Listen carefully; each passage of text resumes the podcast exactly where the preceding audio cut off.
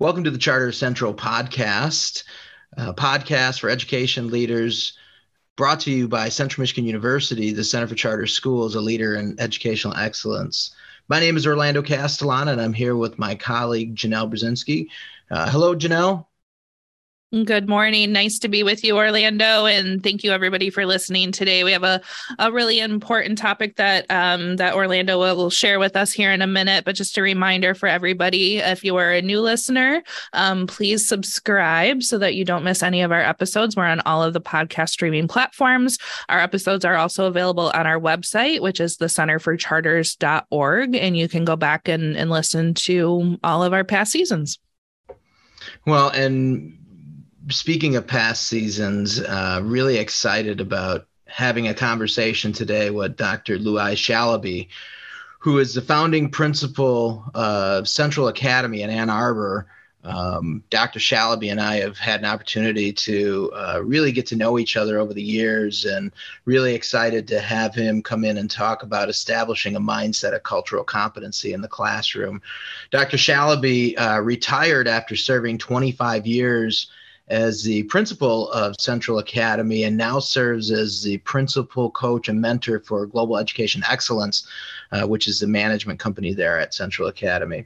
In 2015, Dr. Shalabi was the uh, Michigan Charter School Administrator of the Year and just really has a belief that celebrating diversity and increasing culture and awareness in the classroom are basic ingredients to educating the whole child. And so we're really excited to hear from his wisdom of 25 years of running a charter school and and the many years prior to that, both uh, educating in the high school and in the um, uh, students in the Metro Detroit uh, in college. He's had he's taught in college and in high school, and so we're just very fortunate uh, to have somebody with such a global perspective on education uh, to chat with us about cultural competency. And so uh, stick around as we have this exciting conversation with Dr. Luay Shalabi.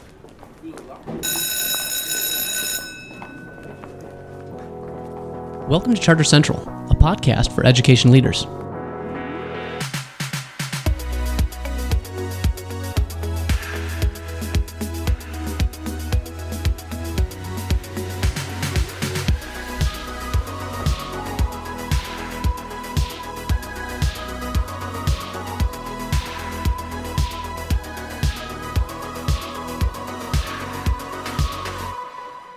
So here with Dr. Luay Shalabi, uh, who is currently retired uh, after serving 25 years as the principal of Central Academy and currently is the principal coach and mentor for Global Education Excellence.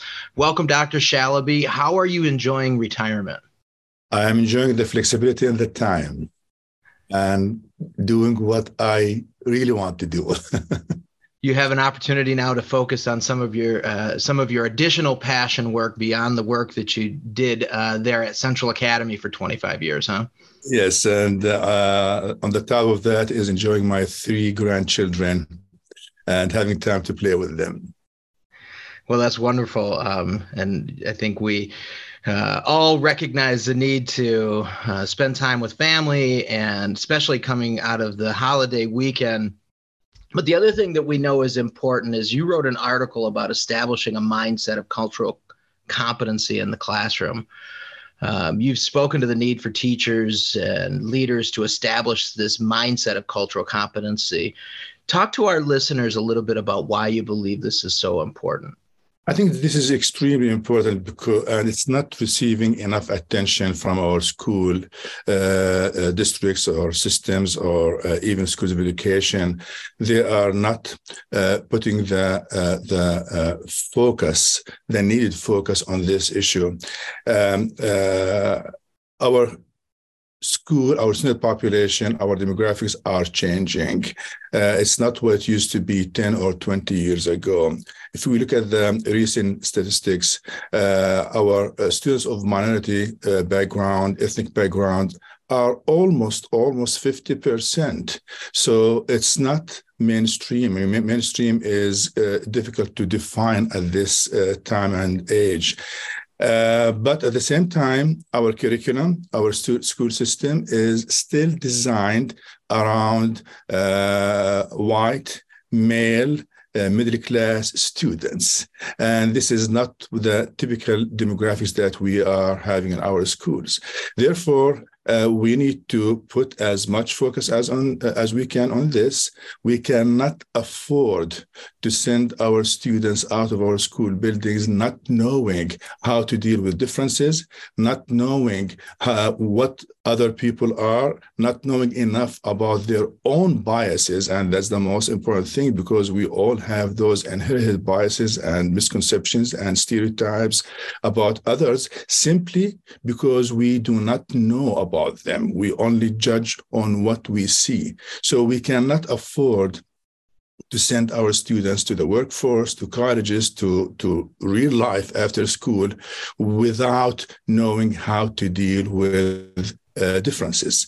And we know, I mean, right now we live in a global village. I mean, uh, our students have to interact, whether it's in college or after college, work, uh, social life, our students have to interact with people that they don't know. And usually, when don't when you interact with people without knowing something about them, uh, without meaning to, you might be offended or you might offend others again simply because you don't know enough about this behavior, and you start labeling this is a weird behavior. I don't understand this behavior, and of course, this will be reinforced by our uh, uh, biases, our misconceptions, our stereotypes, what we watch on uh, Fox 2 News about the rest of the world. And this will create more gaps and divisions uh, in our society as a whole.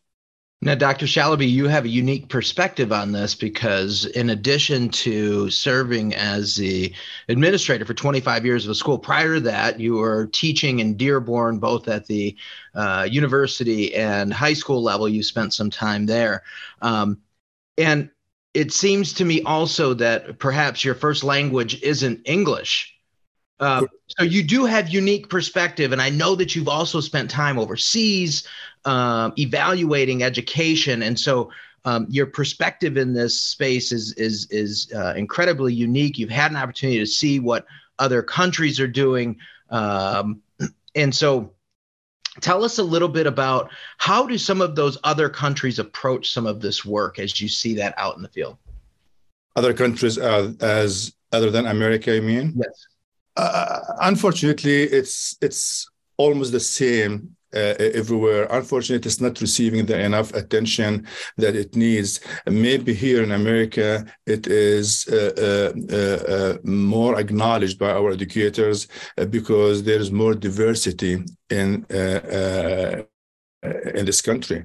Um, however, as an immigrant myself, as somebody who came to this country, and I was in my late 20s when I came here, I did not realize how different I am from the rest of the world until I started seeing people differently. I started seeing things that I did not understand. And I knew that people many times did not understand my behavior. So I did not become aware of my own culture until I interacted with other cultures here. I did not know how I was, how differently or, or wrongly I was perceived until I interacted with people here. I mean, I always use the example when I was uh, doing my master's in Eastern Michigan University, where we assume that the whole world knows what we know and uh, believes in what we believe in. I remember I did very poorly on one of my assignments uh, when the teacher asked us to uh, design a lesson plan on uh, baseball. And I had no idea what baseball was. And uh, when I went to discuss with the teacher, even I, I mean, I, she assumed that I knew about it. Uh, uh I felt kind of humiliated.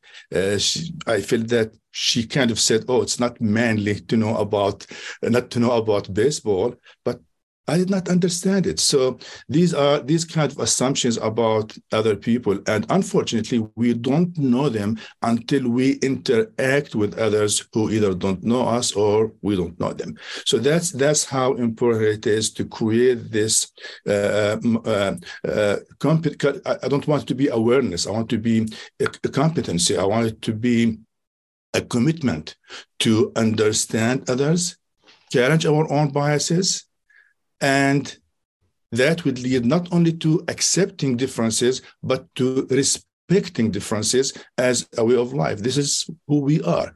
Does not mean if I'm doing something this way that's different from you that I'm wrong and you're right.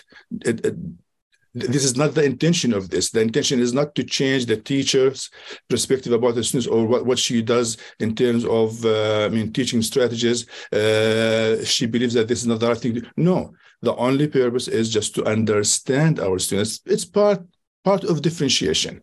I mean, when we differentiate, we want to meet the needs of all the students, in addition to academically and the students' learning style, also their background, their cultural background, their, their, their, their history is extremely important to understand in order to meet their needs. Um, and we um, have such a wide range of listeners to this podcast. Can you elaborate a little bit on where you just left off of, um, you know, what can a teacher do versus a school leader versus a board member? Like, how can people be supportive in these different roles of ensuring that cultural competency is something that's, um, and you know, the mindset of the school that they're serving at? I think the biggest task is going to be the biggest responsibility on the teacher because unfortunately our systems are not acknowledging this enough uh, even when they go to uh, the schools of education, th- there isn't enough focus uh, on on this issue. So the teacher has to assume number one uh, uh, to, to acknowledge that there are different people, different habits, different cultures, different backgrounds, and to assume full responsibility in the absence of uh, a system in the in, in, the school in, in the education environment. And the most important thing for the teacher is to challenge their own biases. That is number one. Before they start anything in that regard, they have to challenge their own biases and not assume that the whole world knows what they know and believes in what they believe in. So the teacher, uh, unfortunately, I mean, uh, what is being happening in our schools right now is limited to uh, um, uh, I call it check the box. Uh, okay, on Martin Luther King Day, let's read the speech and maybe we can have the day off and we acknowledge that uh, African American uh, students at our school on uh, uh, for if we have a group of Middle Eastern students or we give them a chance to uh, uh wear their traditional clothes and come to the school. On Cinco Mayo Day, we, we, we add tacos to our lunch menu. These things are important. I'm not saying that they're not, but the teacher has to be very, very cautious that these things might add or contribute to the stereotypes that are already existing about different cultures and backgrounds. And these things, again, we don't want to be just a checkbox. These things might, in the best case scenario, with the most skilled, uh, uh, uh, trained teacher, it might create awareness, but that is not enough we want to go to the next step.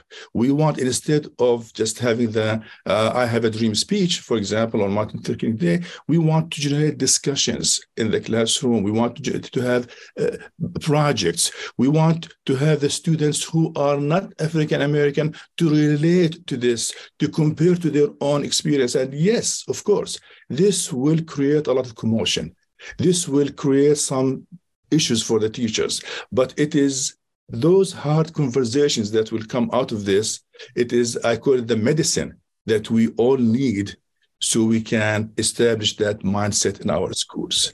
If we don't ruffle our feathers, uh, and again, I know sometimes the admin would be against the community, the parents. We have to fight all of that. We have, I should not say the word fight. We have to educate everybody about the importance of what we're doing. So, yes, the teacher has the biggest responsibility to start those projects, to start those discussions. Again, don't limit it to, to just uh, having a book in a corner uh, from this culture or that culture this is not the issue. This is not the purpose of having uh, uh, multicultural books in our in our schools. It should discuss the message of that book. Students from other cultures should relate to, and again, be involved in discussions and and and projects in the classroom. Uh, we should the, the teacher should take that the, the, opportunity from any class and that's that can be related to any class and especially so, social studies. Uh, let's say it's i mean a discussion about vietnam war. Okay i mean a great project would be what is the effect or the impact of vietnam war on the different countries that are represented in this class and related to your own culture, to your own history. So that that that kind of thing. I mean, I I I, wish we could have. I I can give you a, a cookie cutter uh, uh, project one, two, three, but the teacher have to relate everything to their students. Number one, they have to know their students. Number one, before everything, they have to acknowledge the diversity that is in their classroom. As much as they can, they need to learn about their students in the classroom. And they can use their students as a very valuable resource because you have it there. You don't have to go and buy curriculum and cost your district extra expenses. You can use the students in your class and their parents as the best resource to educate the rest of the classroom and, of course, to share themselves about their own culture. No, I, I appreciate that, and um, as as I hear you kind of uh, sharing, I'm reflecting on our own journey. Uh, when you know early on, you may remember we had you and one of your colleagues come to speak with our office to learn more about the Arab American culture and you know uh, what you guys were trying to get accomplished at GEE and with the schools. And so I, I think there's there's a lot of value in that, um, and and yet we recognize that even as we look around the country, around our state, that you know we have different diversity in different parts of different communities, um, and so you know i think what i heard you say is that teachers you know if, if they if there's a one good first place to start it's right there in their classroom really recognizing the differences that each one of them um, are experiencing on a daily basis with their classmates. Um, and that that is a really good first step for all of them. Um, and, and, and a good first step for teachers to bring cultural awareness into the classroom. I think that's what I heard you say. How can you know there are there are these other challenges that teachers run into, uh, you know, and I think you brought some of them up with the community, with the administrator, with the board members. Um, how do teachers work past some of those challenges, and how can they be really thoughtful when they approach uh, maybe perhaps some of these subjects that uh, raise concerns with folks around them? I think to believe in it. I mean, the, number one, I mean, the teacher has to believe in this as a mission, as part of their job. Uh, we committed to this uh, profession to meet the needs of all of our students. And when I say all, I mean, I mean all, every single one of them. It's not like one size fits all. So the teacher needs to believe with the profound impact that this will have on our students. Without it, we are not meeting our students' needs. We are sending them out of this building with their, as I said earlier, with their inherited biases and stereotypes and misconceptions, and we are not preparing them to deal with the real world. Again, we don't live I mean, in isolated communities uh, anymore. Uh, we interact with people from all over the globe. So if the teacher needs to believe in that, and again, it is not going to be an easy sale. However, if they involve all parties, if they educate all parties, and I know that this requires a lot of time and effort and and and uh, uh, going through the red tape to to to come with, with these meetings. But if the teacher believes in it, and they convince as many as they can from the school administration and parents. Most importantly, parents, I think they will be able to accomplish that task and kind of going into the impact that you've seen and your your many years of education as orlando have mentioned you know what what is some of that firsthand impact? Um, how is the you know even just the understanding let alone the competency of of the world around um, the students um, really benefiting them? I know originally um, early on in your first answer you mentioned college and work and you know obviously we're we're just setting them up, up with a foundation to go out and um, and live a successful successful life, both in higher education and then beyond that in their careers. You know, what what's kind of the impact that you've seen of the importance of this work um, and how it will benefit the students and the lives that they'll go on to live? Oh, I mean, we can spend hours talking about this and i'm not talking about i mean we, we, mentioned briefly about the mainstream students and how it is unfair uh, to uh, send them to, to, to the real world uh, without being trained, without equipping them with the skills to know that there is there are differences in the world and there is somebody who does things that I might not understand or I might not be understood. And we talked about this briefly, but let me talk in some details, if you allow me, on the minority students, regardless of whatever ethnic background they came from. And uh, this is something that is very dear to my heart. Actually, this is a research that I've done myself in this area, the impact of culture diversity on the identity struggle that our students go through trying to cope with two cultures, trying to cope with the huge gap between their parents' life, their parents' expectations, their culture, their beliefs, their religion, and everyday life in the school. Students go through this struggle on daily basis to the extent that they might be misled, but that confused, asking themselves, who am I on daily basis? And I'm hoping, I'm hoping that when we establish the, culture, the, the, the, this mindset of cultural diversity in the classroom, the environment will change to help them cope with this because some of the students might as I mean, while they are going through that struggle, they might reject anything that does not go by their own culture or their beliefs, and they would isolate themselves. The other extreme, they might reject anything that is in their own culture, and they immerse themselves in the mainstream, thinking that this is the way to do it. Both parties, I mean, I, I proved in my research, and my research is one of thousands of other researchers on my students. Both parties have proven that they don't do well in school. They don't even do well in life, even health. Many of them might leave. I mean, if they were, came from different countries, they might leave the country. The ones who are from, let's say, I mean, African American or Hispanic, I mean, they would, they would, they would just want to, as I said, uh, uh, uh, be on, in their own community.